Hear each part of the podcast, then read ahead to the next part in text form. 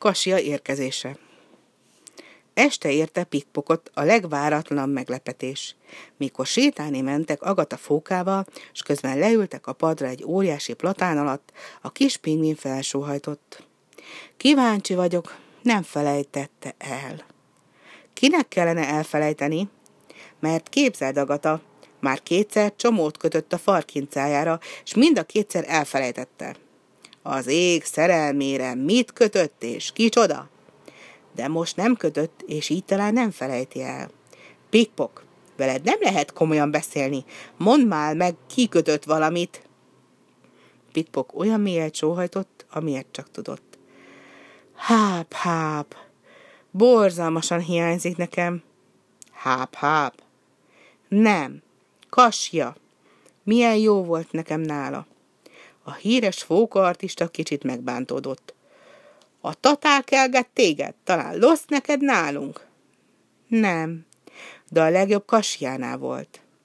Ebben a pillanatban a kerítés mellett az utcán egy autó állt meg, Agata Fóka feltette a szemegét. Kíváncsi vagyok, miféle autó ez? Kit látok? Ha a szemem nem csal, igen, ez valóban háp-háp kacsa. Jól mehet neki, ha telik kocsikázásra. Pikpok félbeszakította, és a kerítéshez szaladt, és mikor a kocsi közelébe ért, a lába remegni kezdett, és a szíve erősebben vert.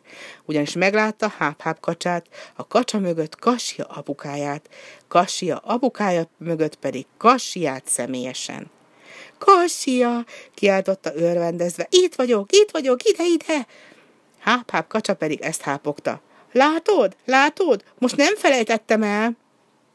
Hosszan és szívéhesen ölelgették egymást, bár a kerítés zavart őket ebben, és mikor végre kiölelgették magukat, Pikpok büszkén felemelte a fejét, felhúzta a csőrét, és ezt kérdezte. Olvastatok már rólam az újságban? Természetesen felelte Kasia, hiszen éppen az újságból tudtuk meg, hogy hol vagy. Bocsánat, csodálkozott Pikpok, ezt nem értem. Az újságból tudtátok meg, vagy hápháptól? Szegény hápháp vörös volt, mint a főtrák. Egy kicsit az újságból, egy kicsit tőlem.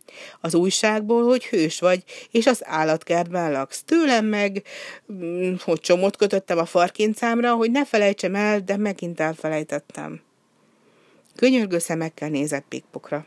Ne haragudj rám, nekem igazán gyönge az emlékezetem, olyan, mint a rosta, minden kihullik belőle.